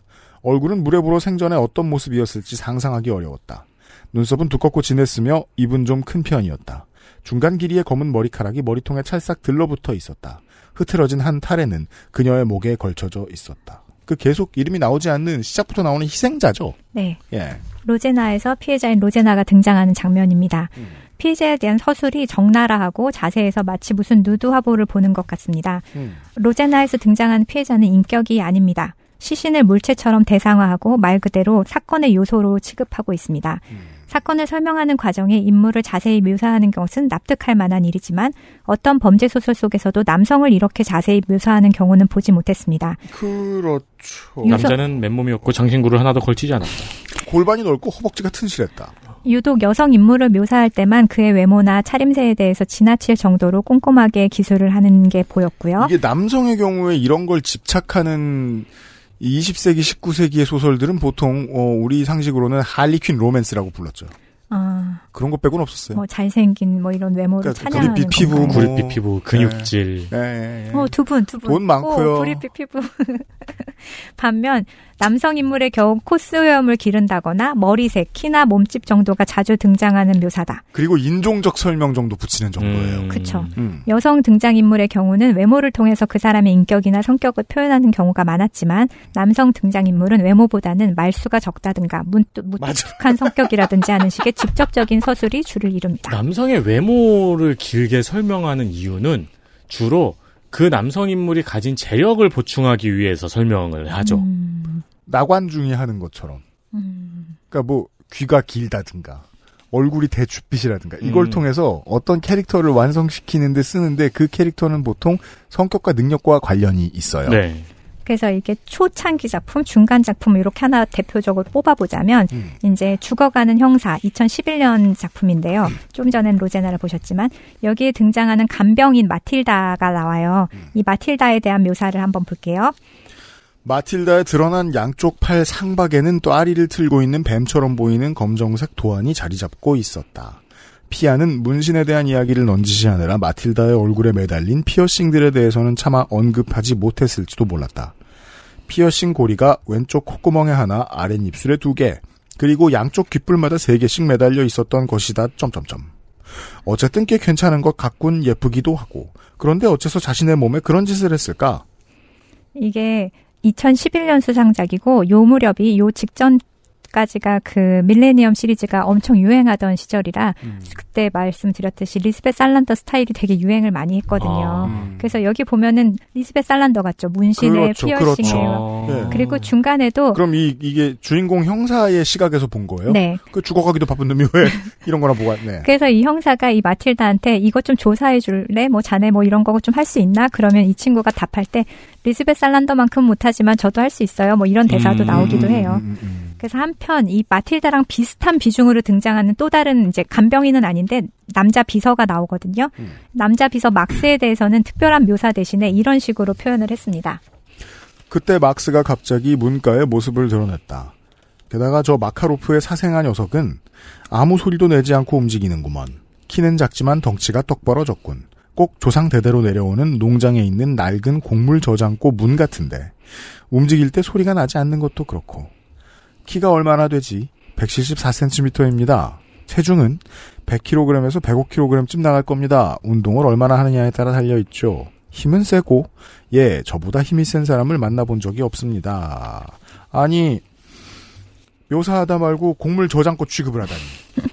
그래서 보시면 마틸다하고 막스를 묘사하는 것도 차이가 딱 난다는 걸 느끼실 수가 있을 거예요. 둘이 비슷한 비중으로 등장하는데 마틸다는 계속 옆에서 지켜보면서 이 사람 하나하나 하나 뜯어보고 말을 한다면 막스에 대해서는 저렇게 곡물 저장고 문 같다는 둥 그냥 키가 몇이야 뭐 체중은 몇이지 그냥 이렇게 단편적으로 하고 넘어가게 음. 되는 거죠. 뭔가 이제 옛날 사람인 주인공의 시각을 가감없이 보여주기 위해서 써놓은 옛날 수법을 차용한 것 같기도 느껴지기도 합니다. 여성의 외모를 묘사해서 인물을 표현하는 방식은 페미니즘 소설로까지 불리는 밀레니엄 시리즈도 예외가 아닙니다. 2006년 수상작인 여자를 증오한 남자들 중 주인공 리스베트 살란데르에 대한 묘사입니다. 로제나의 차이점이라면 리스베트 외모에 대한 묘사는 사회 부적응자로까지 불리는 리스베트의 성격이나 개성을 드러내는 장치라는 점이죠. 사실 로제나는 그 정도까지 드러내지 않아도 되거든요. 그냥 시신이니까요. 네, 네. 그냥 이 사람이 인격이 나올 나오지 않잖아요. 그렇죠. 그것만 보곤 전혀. 그래서 음. 굳이 그렇게까지 안 해도 되는 것 같은데 어떻게 보면 리스베트의 외모는 리스베트가 얼마나 사회에서 적응하기 힘들었는지 다른 사람이 리스베트를 볼 때 어떤 느낌이었는지를 보여주기 위해서 약간 필요한 묘사라는 생각이 들기는 합니다. 음. 이것도 읽어주세요. 그가 도저히 적응할 수 없었던 것은 자신의 가장 유능한 조사원이 거식증 환자처럼 비쩍 마른 데다 바짝 커트한 머리에 코와 눈썹에는 피어싱을 한 창백한 여자라는 사실이었다. 목에는 2cm쯤 되는 말벌 문신이 있었고 왼쪽 이두근과 발목에는 끈 모양 문신을 두르듯 새겼다. 가끔 탱크탑을 입고 나타나면 어깨뼈 위에 새긴 큼직한 용 문신을 볼 수 있었다. 머리는 원래 젓갈색이었는데 까마귀처럼 새카맣게 물들이고 다녔다. 하드로커 떼거리들과 한 일주일 신나게 어울려 다니다가 불쑥 나타난 듯한 모습이었다. 입은 제법 컸고 코는 작은데 광대뼈가 솟아서 행동에는 약간 문제가 있지만 통찰력이 뛰어난 아가씨. 한편 리스베트와 함께 이야기를 이끌어가는 또 한 명의 주인공 미카엘 블롱크비스트의 외모에 대한 묘사는 아래와 같이 짤막하게 나옵니다. 이건 제가 읽을게요. 네. 살란더의 시각이거든요. 음. 그녀는 책을 덮고 뒷표지에 있는 저자 사진을 보았다. 옆에서 찍은 미카엘의 얼굴이었다. 사진 작가가 셔터를 눌렀을 때 바람이 불었을까? 아니면 디자이너 크리스테르가 포토샵으로 손을 좀 봤을까? 밝은 갈색 앞머리가 이마 위에서 멋지게 흩날리고 있었다. 조금 삐딱한 미소를 머금고 카메라를 바라보는 그의 장난기 어린 시선에는 나름의 매력 또한 없지 않았다. 흠, 안 되셨군. 꽤 미남자이신 분이 감옥에서 석 달을 푹 썩게 됐으니. 오, 하나 발견했어요. 그러니까 원래 작가는 소설가는 관음증을 sub 옵션으로 갖추고 있긴 해야 돼요. 음. 그건 공통점이거든요. 대신에 훑지 않네요. 음, 그쵸. 여성은 계속 안 훑는 게. 느껴졌죠. 예. 어, 그 밖에는 미카엘에 대한 소개는 그의 행동이 대신합니다. 아니, 잘생겼다며. 왜. 제보자를 보호하기 위해 희생을 감수한다든지 리스베트의 첫 만남에서 전 이 첫 만남에 이게 굉장히 인상적이었거든요. 리스베트가 화장실에 간 동안 엉망진창인 리스베트의 개수대를 정리하고 쓰레기를 비우고 식탁을 행주로 닦고 아침을 차려주죠. 이런 행동을 통해서 그가 다정한 사람이라는 점을 보여줍니다. 주요 인물 중의 하나인 드라만 아르만스키에 대한 서술에는 외모가 등장하지만 이는 개인을 설명한다기보다는 이민자로서 겪는 어려움을 부각하기 위한 장치에 가깝습니다. 음. 이건 세민 에디터님 읽어주세요. 현재 그의 여권은 그를 스웨덴 국민으로 명기하고 있지만 여권 사진이 보여주는 얼굴은 전형적인 스웨덴인이 아니었다. 검은 수염으로 덮인 각진 턱에 관자놀이개가 희끗한 다부지고도 이국적인 얼굴이었다. 사람들은 종종 그를 아랍 사람이라고 부르곤 했지만 그의 몸에 아랍인의 피는 단 한 방울도 섞이지 않았다. 하지만 인종오생하게 미친 작자들이 보았다면 주저없이 열등한 인간 재료라고 분류해버렸을 유전자의 집합소라고 할 수 있었다. 어조는 다른 듯하지만 17, 18세기의 소설에서 보던 태도와 묘사 방식은 크게 달라지진 않았어요. 네. 네. 근데 여기 저는 이게 음. 80일간의 세계 일주에서 파스파르투를 묘사하는 장면과 차이가 전혀 없다고 느껴집니다. 네. 네. 근데 여기서도 아까처럼 훑진 않아요. 보면 검은 훑어요. 수염, 네, 관자놀이, 희끗 뭐 이게 어, 외모에 대한 대신에 정보고 제가 말씀드렸잖아요. 다른 인종 표현하는 그, 그 전담 옵션이 있다고요. 네, 네. 네. 아니, 저는 뭘 보고 있었냐면은 무진기행에서 그 술집 여자가 자살한 술집 여자의 시신을 묘사하는 부분이 갑자기 기억이 나가지고 찾아봤는데 거기서도 훑고 있더라고요. 음. 어, 그쵸. 예, 그걸 확인하고 있었어요. 대부분의 이렇게 글쎄요 여성 여성에 대해서는 그런 게 있는 것 같아요 네. 공통적으로. 최근 작품일수록 인물에 대한 시각 묘사가 줄고 특정 상황을 통해 성격이나 특징을 간접적으로 드러내는 경향이 있지만 그래서 혹시 여성 작가는 다를까 싶었는데 어, 여성 작가인 스티나 약손의 실버로드에 등장하는 피해자인 리나에 대한 묘사는 리나의 아빠인 렐레의 기억으로 객관적이기보다는 감정을 담아 다르게 느껴지지만 여기도 사실 어떻게 보면 여성이라서 그런지 훑는 느낌은 들어요. 리나는 고개를 절레절레 흔들며 그를 노려보고 이를 드러냈다. 평소 그 애가 부끄러워했던 뾰족한 송곳니, 밤새 그리고 끈질기게 남아있는 햇빛을 가르며 도로를 달릴 때면 리나의 존재가 더욱 생생하게 느껴졌다. 햇볕이 닿으면 거의 하얗게 보일 정도로 옅은 금발, 화장으로 가리려고 열심히 노력했던 콧잔 등의 깨알 같은 주근깨, 안 보는 듯해도 하나도 놓치지 않고 다 보는 눈동자. 네. 렐레와 함께 이야기를 이끄는 또 한 명의 화자가 메아인데요. 메아와 그의 엄마에 대한 묘사는 이것도 되게 적나라하게 묘사를 했는데 근데 저는 이거는 이 작품에서 굉장히 필요한 장면이었던 것 같아요. 이것도 읽어주세요. 토르비오론이 나간 뒤에 메아는 엄마가 자고 있는 침실 문을 빼꼼 열어보았다. 잿더리와 시큼한 레드와인 냄새가 풍겼다. 엄마는 십자가에 못 박힌 예수처럼 양팔을 활짝 벌리고 고개를 한쪽으로 기울인 채 죽은 듯이 자고 있었다. 엄마의 젖꼭지는 핏기 없는 살갗 위에 멍 같아 보였고 숨을 쉴 때마다 갈비뼈가 오르락내리락 했다. 메아는 늘 엄마가 숨을 쉬는지 확인하고 싶었다. 깼어? 메아는 침대로 다가가 엄마의 등 밑으로 손을 넣은 다음 한쪽으로 돌려 눕혔다. 엄마는 아무 소리도 내지 않았다. 의식이 있다는 신호조차 없었다. 메아는 엄마의 양다리를 끌어당겨 태아처럼 웅크린 자세로 만들고는 엄마의 머리가 침대 가장자리에 닿을 때까지 옆으로 밀었다. 이게 가장 안전한 자세다. 엄마가 혹시라도 자다가 토할 경우를 대비해서 메아는 조용히 방을 나가며 도망갈 구실을 찾았다. 이 실버로드도 되게 좋은 작품인데 보면은 지금은 이 또 하나의 주인공이 메아와 그의 엄마. 이 메아의 엄마는 17살에 메아를 낳아요. 네. 그리고서는 특별히 돈을 버는 재주가 없어서 늘 그냥 뭐 화상 채팅 이런 걸로 만난 남자들을 따라다니면서 음. 생계를 해결하거든요. 2019년작입니다. 그래서 술, 술을 너무 좋아해요. 중독자예요. 그래서 음. 맨날 술을 먹고 침대에서 토하니까 메아는 일어나면 엄마가 토하면 침대가 더러워지니까 엄마를 저렇게 웅크린 자세로 항상 침대 가장자리에 두는 음. 거예요. 토를 해도 바닥에 네. 토할 수 있도록. 그래서 이 작품이 보면 조금 전에 리나, 그러니까 렐레라는 사람이 자기 딸을 기억할 때 얼마나 사랑스러운 모습이에요. 송곳니 웃는 모습 음. 막 그, 그래서 여기는 아빠가 딸을 이렇게 사랑하는 가족이 나오고 또이 메이가 오히려 엄마를 돌봐야 하는 이런 가족이 나오고 또 범죄를 숨기려고 하는 비뚤어진 부모의 정이 나오고 네. 그래서 부모 자식 간의 어떤 이런 게 굉장히 다른 각기 다른 가족의 모습으로 이렇게 모자이크처럼 돼서 나오는데 음. 되게 좋은 작품이었죠. 1992년에 얼굴 없는 살인자 이후에 내리 남자 형사가 주인공으로 이야기를 이끄는 작품이 수상을 했습니다.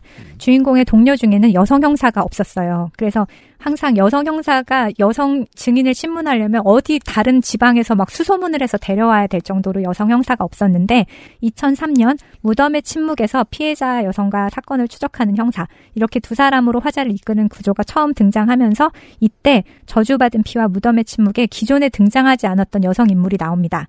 주인공인 에를랜드루 형사 반장의 동료 중에 한 명으로 몇 안 되는 여자 형사 가운데 한 사람인 엘린 보르그입니다.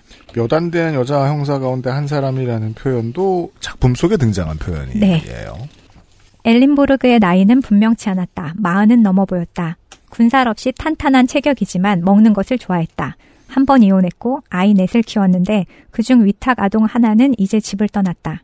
그녀는 요리를 좋아하는 자동차 정비공과 재혼해서 그라바 보르기르의 작은 타운하우스에서 남편과 세 아이와 함께 살고 있었다. 오래전에 지질학을 공부했지만 그 분야에서 일한 적은 없었다. 레이캬비크 경찰서에서 여름 아르바이트를 하다가 경찰이 되었다. 그녀는 그 몇 안 되는 여자 형사 가운데 한 사람이었다. 이제야 주인공 정도 되는 캐릭터를 소개하는 듯한 문장이 나오네요. 음, 그- 맞아요. 근데- 요거는 누아르에서 타락한 남자 탐정을 소개하는 듯한 문체잖아요. 그쵸. 그래서 인용면에 등장하는 엘린 보르그는 보통 범죄 소설에 나오는 여성 인물과는 사뭇 다릅니다. 과거 범죄 소설 속의 여성 인물에 대한 묘사는 지나치다 싶을 만큼 외모에 치중해 있었죠. 생김새, 옷차림에 대해 그림으로 그릴 듯이 자세하게 묘사하고 난 후에는 신분, 말투 등 사회적인 고정관념이 규정하는 매력을 부각하는 데 중점을 뒀습니다. 아유, 다른 모든 나라의 다른 모든 소설이 다 이랬어요. 한편 무덤의 침묵 속의 엘린보르그에 대한 묘사는 그가 어떤 사람인지를 보여줍니다. 엘린보르그가 일하는 방식이나 태도는 그가 얼마나 유능하고 좋은 동료인지를 부각합니다. 엘린보르그에 대한 묘사는 성 중립으로 보아도 될 만한 것이 여기서 그를 남성으로 바꾸어서 표현을 해도 그대로 읽어도 음. 전혀 이상하지 않을 겁니다. 맞아요. 과거 범죄 소설 속에 사건 현장보다는 사무 행정을 담당하거나 남자 형사들 사이에서 조심스럽게 의견을 내는 소극적인 여성 경찰과는 완전히 다릅니다. 엘린보르그는 동료인 남성 형제와 동등하게 일하면서 때로는 수사를 주도합니다. 직감이 뛰어나고 증인 신문에 있어서 누구보다 믿을만 합니다. 심지어 출산 휴가에 들어가기 전에 사건을 해결하고 싶다고 빨리 수사를 서두르고 일에 대한 열정으로 휴가 중에 만삭의 몸으로 부검에 참여하기도 합니다. 왠지 그러니까 몇 가지는 탈락되지만 헤어질 결심에 김신영 씨 캐릭터가 머릿속에 딱 떠오르네요. 어, 약간 비슷한 느낌도 있네요. 엘렌드루가 개인적인 난관에 빠졌을 때도 담담하게 지켜보면서 동료애를 발휘해 사건을 진척시키는 등 이야기 진행에 중요한 역할을 담당하게 됩니다.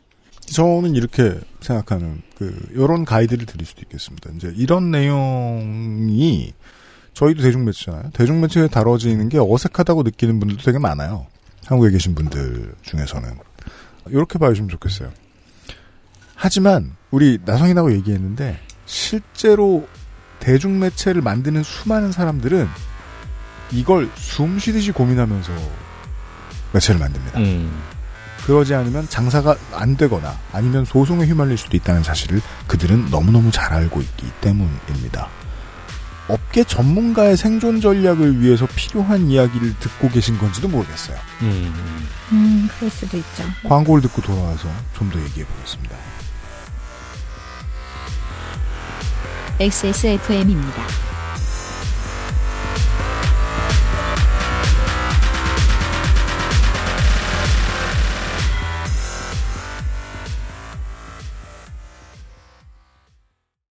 자체 교사 자격 시험을 통과한 선생님들만 수업을 진행하고 적은 학생 수를 유지해 수업의 질이 떨어지지 않는 전화 영어.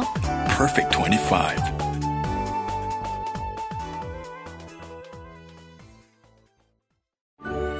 정제수를 넣지 않고 엄선된 원료 그대로 만들었습니다. 대량 생산하지 않고 항아리에서 120시간 중탕했습니다. 고전의 재발견 진경옥 평산네이처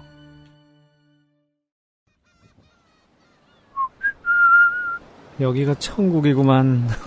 바닷소리 좋고. 아, 시원하다. 어디? 음, 맛 좋다. 여보, 지금 거실에서 뭐해? 신선한 남해바다의 맛. 맥주만 있으면 뭐해? 술안주는 바보상회. 안주 이야기. 각종 산지에서 걷어올린 고퀄의 안주, 맥반석, 치즈, 오징어, 육포, 귀채 오징어 등 다양한 종류가 준비되어 있습니다. 우리가 꼭 문학 얘기를 해서 그런 게 아니고 20대 때 초반에는 꼭 소설을 읽으면서 술 먹는 게 제가 취미였어요. 오, 약간 허세. 예, 대, 대신 좋은 점이 있어요. 되게 빨리 자요. 어, 맞아요. 집중력이 오래 연결되지 않아요. 그리고 다음에 읽을 때 애- 애정클이 와 있어요. 아, 맞아요. 아까도 와 있었어요. 갑자기 아, 등장했어요. 네. 네. 요새 항공대 합정 가면은 그런 컨셉의 약간 칵테일 바 되게 많아요. 요즘엔 책 보고 생겼어요. 술 처먹는? 네, 요즘엔 생겼어요. 네. 오. 네. 맞아요. 그래서 책 이름으로 괜히 칵테일 이름 짓고. 네, 맞아요, 맞아요. 네. 노인가 바다. 그런데 좀 가보고 오. 싶더라고요. 네. 노인가 바다 뭐 다이퀴리지 뭐 뻔하지 뭐.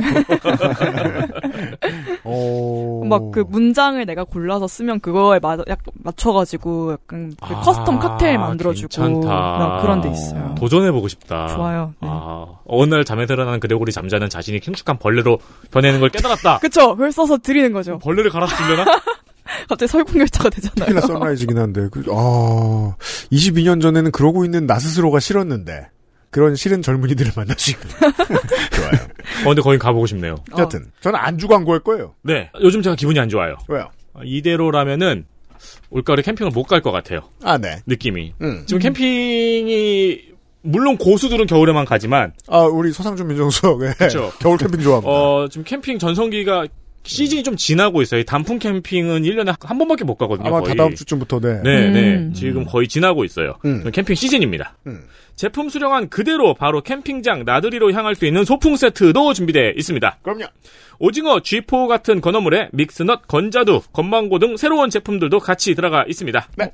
간편하게 즐기게 딱입니다. 건망고가 잘 만들지 않으면 되게 시고 짜증나는. 건망고요? 건망고 너무 너무나 맛있지 않나요? 여기 건 맛있습니다. 네. 네. 건자두랑 건망고. 건자두는 그리고 배변 활동에 굉장한 효과를 보이죠. 네. 사람에 따라 도움이 되기도 합니다. 저 건망고비 약간 그 약간 그 하얀 거 있잖아요. 가, 맞아 맞아 네. 가루 있는 그게 그렇게 좋아요. 건망고는 약간 고기 같아. 그 투수들 송진 만지는 것만 봐도 그 음. 생각이 납니다. 저거 다 이겼는데? 엑세스몰에 바보상의 안주가 있고요.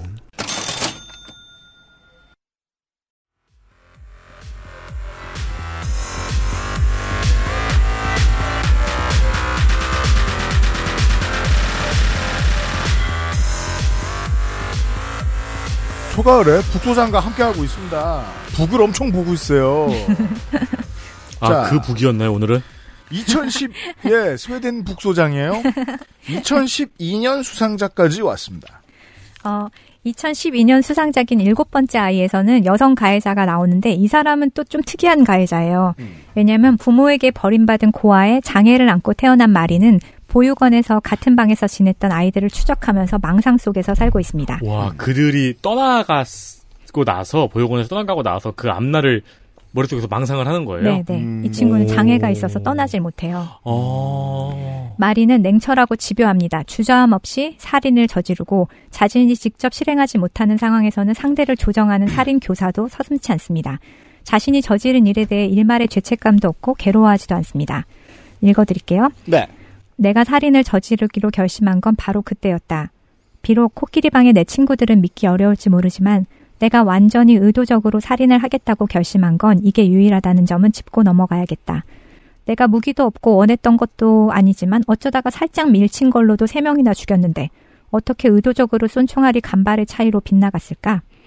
이 사람은 진짜 조금의 그런 죄책감도 없는 특이한 캐릭터인데 그래서 아까 왜 과거에는 여성은 범죄를 저지른 수가 없는 존재라고 사람들이 생각했었다 했잖아요.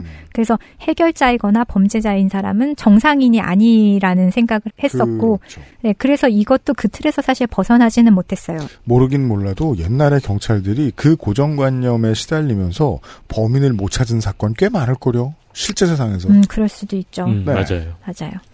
어, 과거에는 여성이 주로 피해자로 등장했으나 밀레니엄 시리즈에는 다양하고 유능한 여성이 여러 등장합니다. 기억해 보시면 방해르의 기업의 후계자가 되는 하리에트 방해르, 미카엘을 도와서 밀레니엄의 편집장으로 일하는 에리카 베르예르, 미카엘의 동생으로 리스베트를 변호하는 안니카 잔니니, 천재 해커 리스베트 이외에도 매력적이고 똑똑한 여성이 여러 등장합니다. 리스베트에 대한 묘사와는 달리 이들에 대한 설명이나 묘사에는 특별히 외모에 집중한 부분을 찾아볼 수 없습니다. 그래야 자연스러워지죠. 네, 그래서 오히려 성격이나 능력을 보여주는 장면이 많고, 그래야 자연스러워지죠. 네, 그리고 여기서 재밌는 건 아니카가 이때 임신한 상태였어요. 음. 그래서 보면은 임신한 여성이 굉장히 많이 등장한다는 점도 특이점이에요. 음. 북유럽의 소설 속에서. 아, 네. 그 사실 저는 이 표현이 적당하다고 생각해요. 별거 없어요. 이 시도. 네. 대단한 반전이 아니에요. 근데도 이게 그러니까 밀레니엄 시리즈가 이렇게 많은 방향을 불러일으킨 데에는 이제까지 이 정도 계란도 못 깨고 살았던 인류가 한심하기 때문이라고 생각하는 게 더 편할 것 같습니다. 이번 연구에서 분석한 18작품 중에 여성 가해자는 4명뿐입니다. 여자를 증오한 남자들, 벌집을 발로 찬 소녀의 리스베 살란데르, 일곱 번째 아이의 마리 라데고르, 애프터시즈곤의 마르게리타, 실버로드의 아니타. 리스, 그러니까 최근 들어서 조금 나왔죠. 네. 리스베 살란데르는 자신을 가해한 이에게 적극적으로 복수를 하는 과정에서 가해자가 되고요. 어, 마르가레타는 아들의 잘못을 감추기 위해서 가해를 합니다. 마리 라데고르는 좀 전에 읽어드렸던 이유 없이 자신의 목적을 충족하기 위해서 가해를 한 유일한 여성입니다. 그게 이유죠. 한편 마리가 가해한 인물은 모두 여성이라는 점이 또 특이한 점이에요. 실버로드의 아니타는 더 이상의 범죄를 막기 위해서 총을 듭니다. 19세기 후반 서구 범죄학에서는 범죄는 남성적인 행위라는 판정을 내리고 여성이 범죄를 저지른다는 것은 자연 법칙에 어긋난다는 결론을 내렸으며 자, 지난주에 한번 이런 연구에 대한 말씀을 드린 적이 있습니다. 따라서 여성이 범죄를 저지르는 것을 비정상적인 것으로 보았습니다. 얼마나 놀라운 문장입니까? 남성이 범죄를 저지르는 것은 정상적인 것이다. 그러니까요. 어떻게 이런 세상이 있었는지. 해결자의 경우도 마찬가지인데 독립적, 이성적, 냉철함 등은 남성에게 속하는 특징으로 여성 탐정 은 독신이거나 기형이거나 근육질에 수염이 나는 등 여성적인 면을 제거한 유형이 많다는 근거를 어, 댔습니다. 진짜요? 여성 탐정인데 수염이 난 어, 캐릭터가 그런 있어요? 캐릭터가 있어요. 오. 남자처럼 이렇게 막 근육이 있고 수염이 나고 그래서 감추려고 좀 노력하는. 나 친, 내 친구들 독립적이고 이성적이고 냉철한 새끼 하나도 없는데. 어, 그거 전데요. 이러한 관념은 생각하지 않아요. 이러한 관념은 유리 열세상 수상작 몇몇 에서 드러나는데요. 밀레니엄의 피해자이자 가해자인 리스베트는 아스퍼거 증후군의 양성애자고요. 맞아요. 일곱 번째 아이에서 자신을 버린 부모를 가해하는 마리 라데고르는 신체와 정신 모두 장애가 있으며 유리병 편지에서 유능한 조사원으로 나온 로사가 있는데 다중인격입니다. 아, 그러니까 일단 아까 말씀하신 것처럼 우리가 평소에 보는 평범한 여성은 아니야라는 단서를 꼭 네, 이게 네. 아직까지도 집어넣네요. 너무 흥미로운 게 여성을 이렇게밖에 사실 여성을 정의했다기보다는 여성을 정의하지 않는 공백에 두는 거잖아요. 음. 그런 이유는 반대항으로 찾을 수 있거든요. 남성에 대한 고정관념이 잘못되어 있어요. 음. 그렇죠. 그러니까 또 그 반대항도 완성이 되죠. 여성에 대한 설정을 제대로 하지 않았으니까 그 양쪽이 다 잘못돼 버린 거예요. 그랬을 때빈 공간을 채우기 위해서 다양성을 좀 어색한 곳에 집어넣을 수도 있죠. 그치만 2000년대 들어서 성 역할에 대한 통념이 희석되었습니다. 그래요. 현실에서는 흔히 만날 수 있지만 소설에서는 아주 새로운 유형인 평범한 여성 인물이 등장하기 시작한 겁니다. 새로운 유형. 저주받은 피와 무덤의 침묵의 엘린 보르그 좀 전에 읽어드렸죠. 음. 밀레니엄의 에리카 예르- 베르예르, 아니카 자니니, 유리병 편지의 이사벨 옌손. 이 사람은 어, IT 전문 요원으로 나와서 어. 굉장히 운전도 잘하고 사건을 해결하는 사람이거든요. 음. 이것도 재밌어요. 그다음 사냥개 자리의 린네 비스팅. 이 사람은 기자고 After She's Gone의 한네. 이 사람은 치매를 앓고 있는 알츠하이머를 앓고 있는 여자 형사로 나옵니다. 이렇게 유능하고 평범한 성별에 따른 역할이 아닌 이야기 전개에 필요한 인물, 즉 특별 히 성별로 구분할 필요가 없는 성중립적인 인물이 늘어나고 있다는 것은 분명합니다. 음. 저는 이런 걸 제가 아까 말씀드렸던 그냥 제가 편의상 표현하는 겁니다. 이런 별 볼 일 없는 시도를 통해서 엄청나게 신선한 게 저한테 다가왔던 작품이 하나 떠오르는 게 있습니다. 음. 영화 써니예요. 음, 평범함들을 막 뭉쳐놨어요. 음. 근데 엄청나게 새로운 걸 본 기분이 드는 거예요. 음. 그렇죠. 평범한 저도 아까 읽어드렸던 엘린 보르그를 보면서 이렇게 많은 추리 소설을 보는데 어머 이런 사람이 있네 하고 굉장히 신선하고 매력적으로 다가왔거든요. 굉장히 평범했는데. 벌교에서 와본 이게 뭐가 재밌어? 그딴 재밌었다니까. 네. 어, 그리고 최근 작품인 수상작인 After She's Gone에는 화자가 3명 등장합니다. 성 정체성의 혼란을 겪는 10대 소년 제이크, 불법 이민자를 부모로 둔 20대 형사 여자 경찰 말린, 그다음 뛰어난 프로파일러인 동시에 알츠하이머를 앓고 있는 60대 형사 한내. 아래는 제이크, 말린, 한내를 각각 서술하는 구절입니다. 로제나에 등장하는 외모에 집착한 묘사나 성별에 따른 차이를 이제는 보기가 어려워졌는데요. 그렇죠. 하나씩 읽을까요? 제이크, 말린, 그래요. 제가 한내 이렇게 할게요. 아, 저를 10대 소년이라고 생각하시나 보군요. 내 이름이 제이크이고 오른베리 같은 후미진 곳에 살고 불행히 언젠가 자라서 남자가 되더라도 드레스를 입는 건 전혀 잘못된 일이 아니라고. 드레스는 그냥 드레스일 뿐이다. 좋아하고 싶으면 좋아해도 아무 문제 없는 천조가리일 뿐. 하지만 누군가를 죽이는 건 그건 정말 잘못된 거다. 왜냐하면 죽음은 아주 오래 가니까. 일본 만화 같기도 해. 나루호도. 그 뒤에도 또 있어요. 뒤에 또 있어요. 네, 그건 저였어요. 내가 말했다. 전 드레스를 좋아해요. 그게 뭐 잘못됐나요?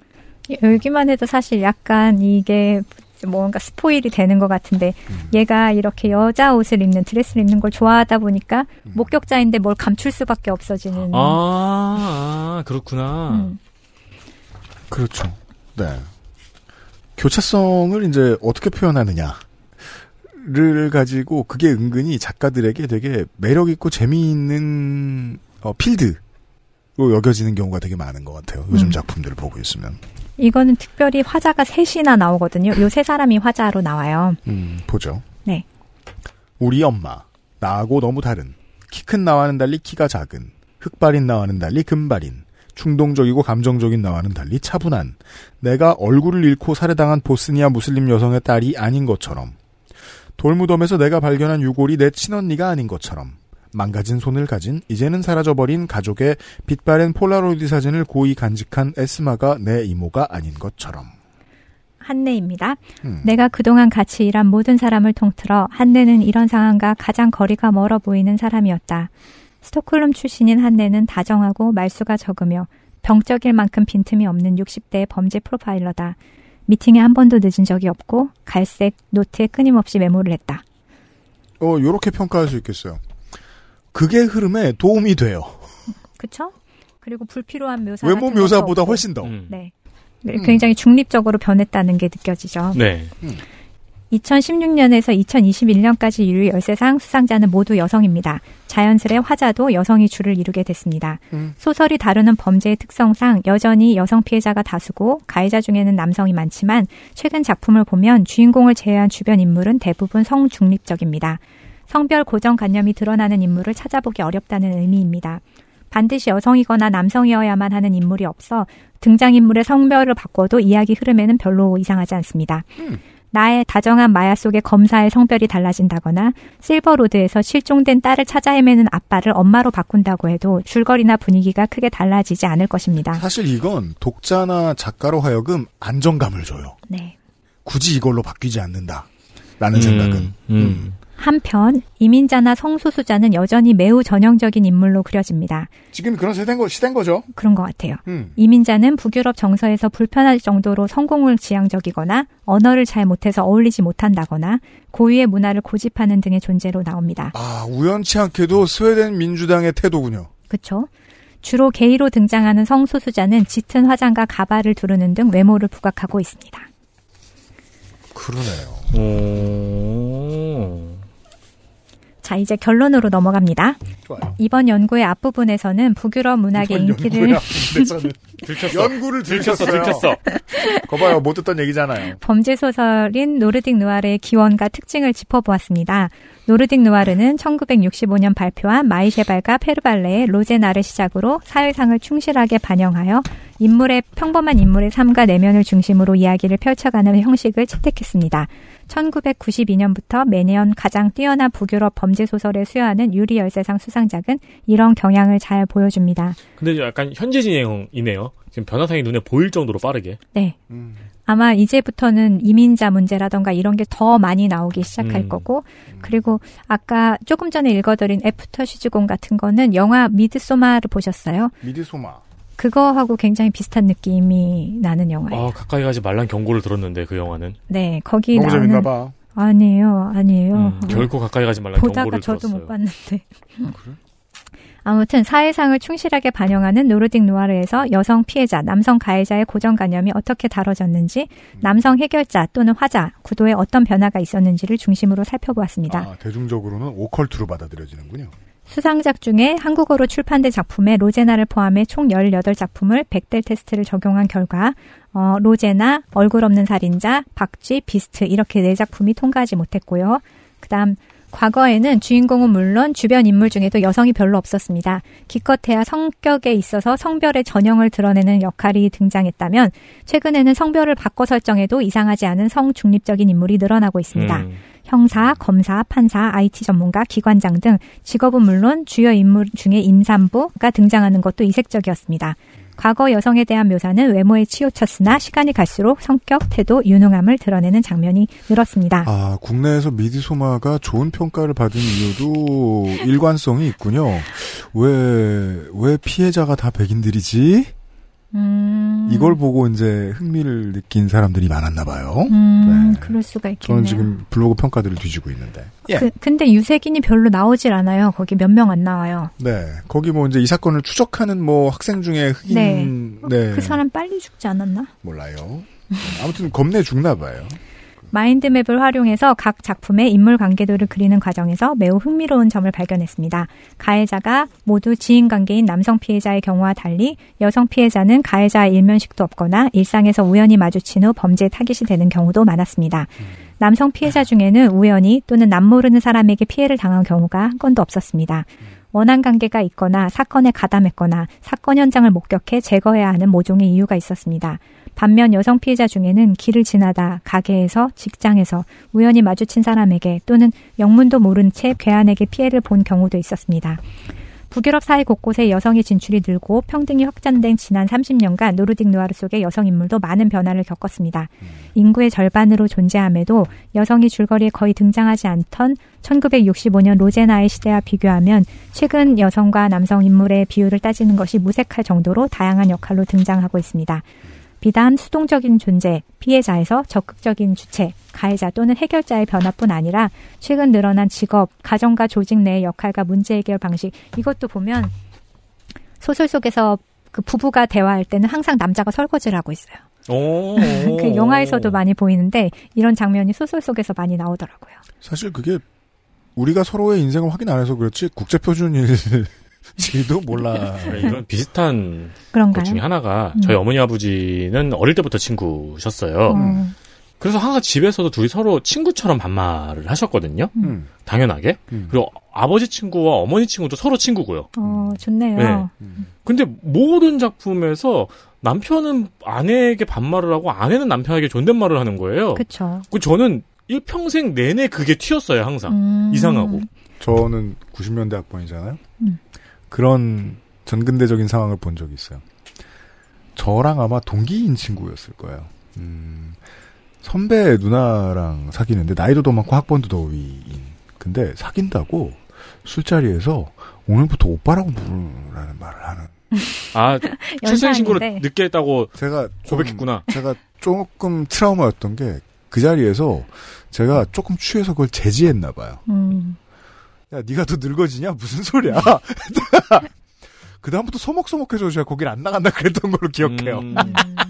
저는 사실 이 책을 보면서 북유럽은 반말을 하거든요. 다 존댓말이 없어요. 그게 언어다. 네, 음. 언어 자체가. 음. 근데 이 리스베스 살란데르랑 미카엘의 대화를 보면 리스베스는 항상 존댓말을 하고 미카엘은 반말을 하거든요. 우리나라 번역판에서? 네, 번역판에서. 아, 아, 아. 그래서 사실 성격을 보자면 리스벳이 오히려 더 반말을 네. 많이 하는 게 오히려 분위기상으로는 더 맞을. 수도, 네, 그럴 수도 있는 있는데 하여튼 네. 둘의 겨- 관계를 그런 식으로 언어로 설정하니까 제가 볼 때는 어 이거 아닌데 이런 생각은 들더라고요. 왜 시장은 연구를 해야 살아남아요. R&D를 해야 살아남아요. 그래서 이걸 보시는 것도 되게 저는 아주 흥미로울 거라고 생각하는 게 시장이 시장의 요구가 필요하다고 생각하면 스리슬쩍 조용히 바뀌거든요. 그 중에 하나가 영화 번역과 게임 번역이에요. 어, 누구한테 존댓말 집어넣는가에 대한 기준이 엄청 많이 바뀌었어요. 이거 보시면 되게 흥미롭습니다. 맞아요. 옛날 영화, 비디오를 빌려보는 영화 또 보면은 음. 분명히 no라고 했는데 싫어요, 음. 아니에요라고 그쵸, 번역이 있잖아요. 여성이 음. 얘기할 때는. 맞아요. 근데 수염난 아저씨면 거부한다. 어, 그렇죠. 너무하잖아. 네가 아는 누가 거부한다 그러냐? 거절한다. 그래서 지금 말씀한 나눈 것처럼 이번 연구를 기점으로 연구를 해보면 좋을 것 같은 주제가 여러 가지가 있습니다. 많은 동료 연구자들의 그 연구를 기대하는데요. 어, 노르딕 누아르의 사회상 반영을 어, 확인하기 위해서 북유럽의 실제 범죄 통계와 노르딕 누아르 속의 통계를 비교해 보는 것도 추후 과제가 될 수 있을 것이고요. 음. 분석 대상을 늘려서 시대별로 집계 분석을 한다면 문학의 현실을 어느 정도 반영하는지 또 범죄에 있어서 성별에 따른 고정관념이 시대에 따라 어떻게 달라졌는지 좀 더 정교하게 확인을 할 수 있겠죠. 그리고 나아가서 일본, 한국, 영미 등지의 범죄 소설을 지역적으로 바꿔서 분석을 하면 여기서는 이런 통계가 어떻게 달라지는지 그것도 재밌을 것 같아요. 또 최근 들어서 여성 작가가 유리 열쇠상을 내리 6년을 수상을 했을 정도로 여성 범죄 작가가 작품이 각광을 받고 있는데 그럼 이 여성 화자가 늘고 다양한 직업과 역할을 음, 여성 인물이 늘어나는 것이 작가에 따라서 달라질까? 남성 작가는 안 그렇고 여성 작가는 그런가? 이런 것도 한번 보면 재밌을 것 같아요. 그리고 이 이후에도 추 관련 연구를 기대하며 문학, 젠더 연구, 사회학, 범죄학, 심리학 등 다양한 분야의 과제로 제가 남겨놓겠습니다. 네, 알겠습니다. 여러모로 저는 시장 친화적인 이야기였다. 문학 시장, 범죄 네. 소설 시장, 컨텐츠 시장. 왜냐하면 이거 잘 못 다루는 이제 회사나 작가 왠지 구시대적인 질서를 마음에 담아두고 있는 소비자들은 선택해 줄 것 같잖아요. 전혀 안 그렇습니다. 전혀 안 그렇습니다. 자기들도 자기들 나름대로 바라는 진보가 있거든요. 그렇죠. 그 안에 내가 있길 원할 뿐이지. 음. 그래서 실제로 해묵은 질서 그대로 작품 쓰는 곳은 절대로 살아남지 못합니다. 누구도 선택해주지 않습니다. 당장 제가, 제가 아까 테레비에서 항상 여자는 남자한테 존댓말하고 남자는 여자한테 반말한다고 했잖아요. 음. 부부관계나 연인관계에서. 음. 지금 드라마 생각해보세요. 그런 거 있는지. 보통 TV조선에서 해줍니다. 그런 건 드라마는요? 그런 것들. 음. 자녀와 부모 간의 관계도 그런 것 같아요. 그러니까 저는 네. 지금 딱히 이게 남녀 주인공인 드라마에서 상호 존댓말과 반말이 이렇게 교차해서 오가는 장면을 본 적이 없는 것 같아요. 저는 완벽한 시장주의자 입장에서 말하고 있는. 자, TV조선이나 채널A의 드라마들 중에 그런 것들이 있거든요. 90년대 감성을, 우리 입장에서는 90년대 감성을 충실히 따라하고 있는 가치관 그대로 갖다 쓴 그런 드라마. 주로 이제 제가 사회에 해악을 끼친다고 말하는 주인공이 재벌 2세인 그런 드라마들 시청률이 높을 때도 있어요. 근데 그래봤자 거기 주인공들 건강식품 광고밖에 못 합니다. 음. 광고 시장 나가면 시장성이 극히 떨어진다는 거예요. 이렇게 보면 재밌습니다.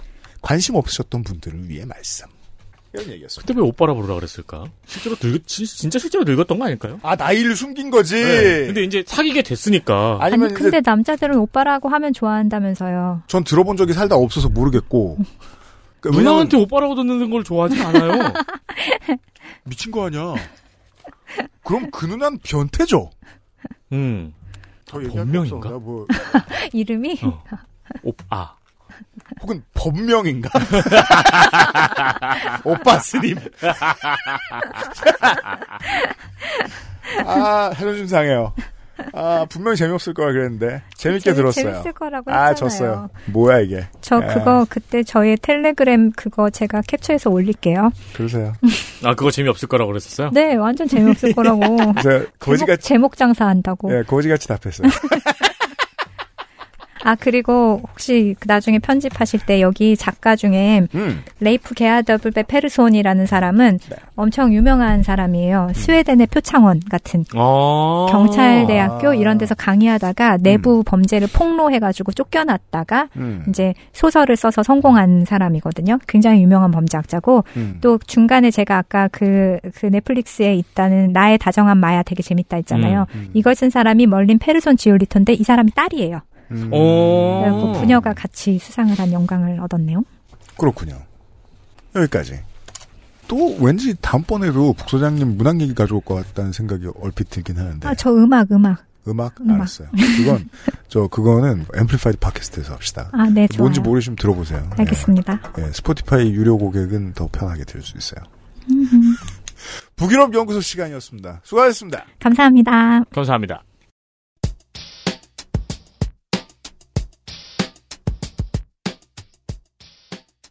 북소장이 가셨고, 어, 방송을 똑바로 듣지 않은 애정클 멤버들이 다시 돌아갈게요. 와 재밌겠다. 어. 집에 가서 꼭 들어봐야지. 어, 저는 그러면 그 time traveling을 하는 거네요.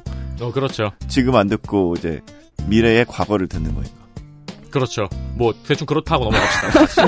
스튜디오 아니야, 분위기예요 다음 주에 너무 바쁜 사회부 간 다음에 전혜원 기자가 시간이 언제 날지 몰라가지고 언제 녹음할 수 있을지 모르겠네. 아무튼 다음 주에는 어, 전혜원 드리고요. 음. 네. 주제는 혹시. 모릅니다. 아, 네. 어, 요즘은 너무 바쁘니까 전혜원 기자가 메일 보낼 때 늦어서 죄송합니다로 시작합니다 언제나. 음. 그리고 파업 릴레이 인터뷰 가스공사의 어, 노조를 모시고요. 그리고 주말에는 국민연금공단을 만나볼 생각입니다. 음. 오, 어, 어려운 얘기. 그 파업 릴레이 인터뷰만 모아서 한번 올려달라고 부탁하시는 청취자분들이 계셨는데 어, 고려해 보겠습니다. 손이 좀 많이 가긴 합니다. 파업 음. 릴레이 인터뷰 다음 주까지 빵빵하게 준비가 되어 있습니다. 어 그리고 다음 주까지 방송을 하고 나면은 이제 국정감사 일을 해야 됩니다. 아. 큰일 났다. 왔습니다. 큰일 났다. 네 말하는 사람 목소리가 건조해트잖아요. 저 양반도 들어온다는 뜻입니다. 큰일 났다. 진짜를 몰라요. 당해보면 알겠네. 아, 하지만 그 기대는 하고 있어요. 뭐야? 애정클이 들어와서 조금 수월해지지 않을까. 그죠? 네, 조금 수월해지지 않을까 하는 기대, 기대는 하고 있습니다. 네. 더 약간 말이 없어지게 됐어요. 음. 풀이 죽어 있습니다. 네. 그 전까지 다음 주와 다다음 주 어김없이 찾아뵙도록 하겠습니다. 그것은 알기 싫다. 526회를 들어주셔서 고맙습니다. 아, 맞아. 그리고 국감. 아, 아, 어제 짜증이 확 났어요. 어제요? 네. 그젠가? 어제죠? 저희는 지금 수요일에 녹음하고 있어요. 네. 시작하자마자 파행됐잖아요. 아, 아, 그렇죠. 맞아요. 네, 그냥 바로 날아갔잖아요. 네. 내용이 없다고 해서 방송을 안 할 수는 없어 또. 그러니까요. 음. 그럼 또 예능이나 해야 되나? 고민 많이 하고 있, 있습니다. 준비하도록 하겠습니다. 일단 527회 다시 만나요. 고맙습니다, 청취자 여러분. 감사합니다. 감사합니다. XSFM입니다. I D W K